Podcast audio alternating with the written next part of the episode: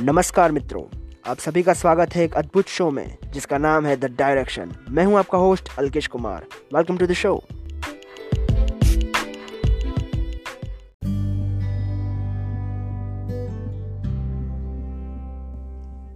मित्रों, आज मैं आपसे भारत के एक अद्भुत क्रांतिवीर की बात करूँगा, जिन्होंने भारत को आज़ाद कराने में अपना अनमोल योगदान दिया था।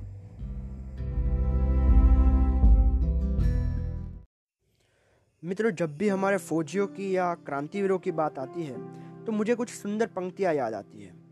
कहते हैं कि न जीते हैं वो दौलत के लिए, न जीते हैं वो शहरत के लिए। न जीते हैं वो दौलत के लिए, न जीते हैं वो शहरत के लिए, ये तो वो बंदे हैं जो जीते हैं सिर्फ़ तिरंगे की शान के लिए। ये तो वो बंदे हैं जो जीते हैं सिर्फ़ तिरंगे की शान के लिए।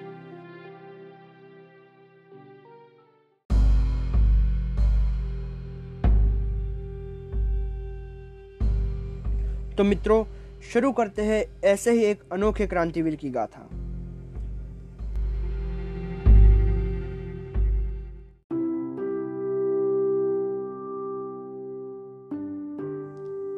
मित्रों, ये उन दिनों की बात है जब भारत अंग्रेज़ों का गुलाम था और सभी क्रांतिकारी पूरे देश में आज़ादी के लिए आंदोलन कर रहे थे।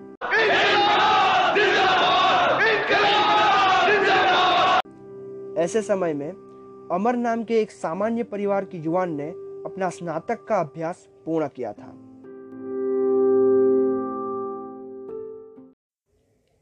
इसलिए उनके घर में खुशहाली छाई हुई थी। उनके माता पिता अत्यंत आनंद में थे। पुत्र अमर अब नौकरी जाएगा, फिर उसकी शादी करेंगे, ऐसे स्वप्न में खो गए थे। तभी अमर ने पूछा कि पिताजी कहाँ खो गए? तो उन्होंने कहा कि बेटा, अब तो तेरी भी बड़े भैया की तरह अच्छी सी नौकरी लग जाएगी। इसलिए मैं बहुत खुश हूँ। तब अमर ने कहा, नहीं पिताजी, मैं अभी कोई नौकरी करना नहीं चाहता। मैं देश को आज़ाद कराने के लिए क्रांतिकारियों के साथ आंदोलन में जुड़ना चाहता हूँ। और जब तक देश आज़ाद नहीं होता, तब तक मैं शादी भी नहीं करूँगा। फिर अमर क्रांतिकारियों के साथ दल में जुड़ गया। अमर ने स्नातक का अभ्यास पूर्ण किया था। इसलिए क्रांतिकारियों के दल के मुखिया ने अमर को पत्रकारित्व का काम सौंपा। उन्होंने कहा कि तुम्हें वर्तमान पत्रों में देशभक्ति को जगाने वाले लेख और पत्रिकाएँ लिखनी होगी। उस समय देश में तनावयुक्त माहौल था। अंग्रेज़ों के विरुद्ध क्रांतिकारियों द्वारा दृढ़ आंदोलन चल रहे थे।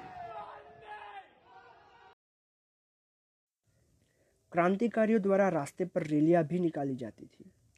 ऐसी रैलियों में कभी कभी दंगे भी हो जाते थे और यह आंदोलन अपना रौद्र स्वरूप भी धारण कर लेता था।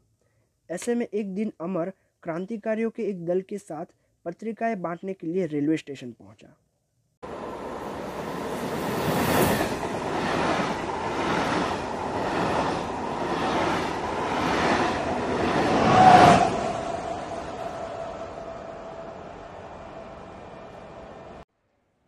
वही प्लेटफॉर्म पर एक रेल खड़ी थी। तो दल के मुखिया ने अमर से कहा कि तुम इस रेल में जाके सभी को पत्रिकाएँ बांट दो और फिर अगले स्टेशन पर उतर जाना।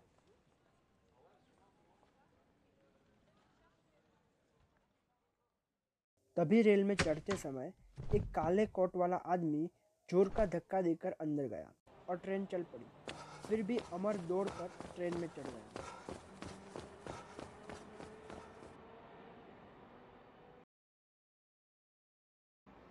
ट्रेन में चढ़ने के बाद अमर सबको पत्रिकाएँ बांट रहा था। साथ में नारे लगाते हुए लोगों में देशभक्ति भी जगा रहा था।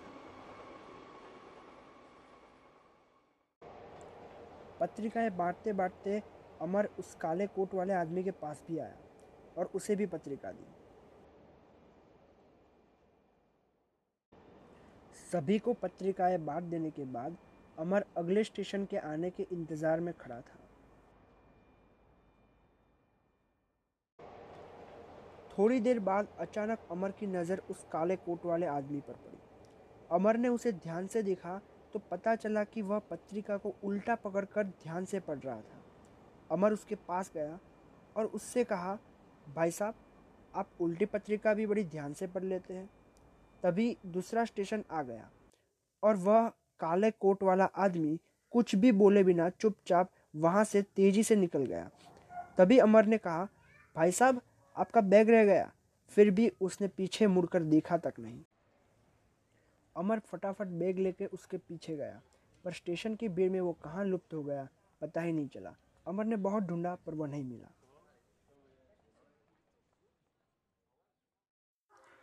अमर थक कर वही स्टेशन में बेंच पर बैठा।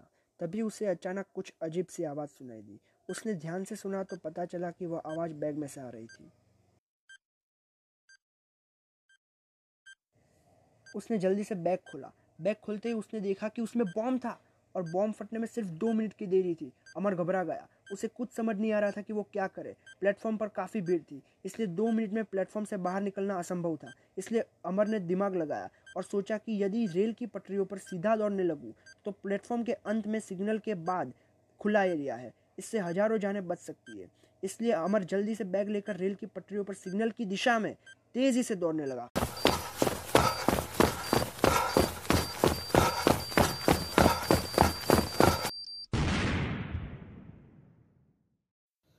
तभी अचानक ब्लास्ट हो गया। और हमारा अमर सदैव के लिए अमर हो गया। पर उसकी सूझबूझ के कारण हज़ारों लोगों की जानें बच गई।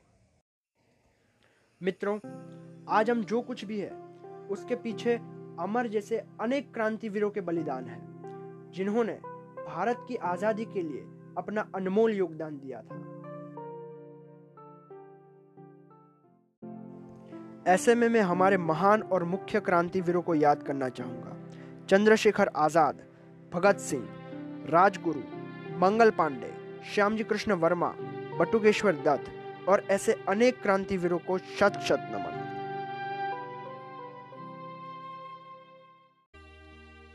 और आखिर में कुछ सुंदर पंक्तियाँ कहना चाहूँगा। कहते हैं कि लोग तो यूँ ही डरते हैं, ये भी विडंबना ही है। लोग तो यूँ ही डरते हैं ये भी विडंबना ही है कुछ मर मर के जीते हैं और कुछ मर के जी जाते हैं कुछ मर मर के जीते हैं और कुछ मर के जी जाते हैं जय हिंद वंदे मातरम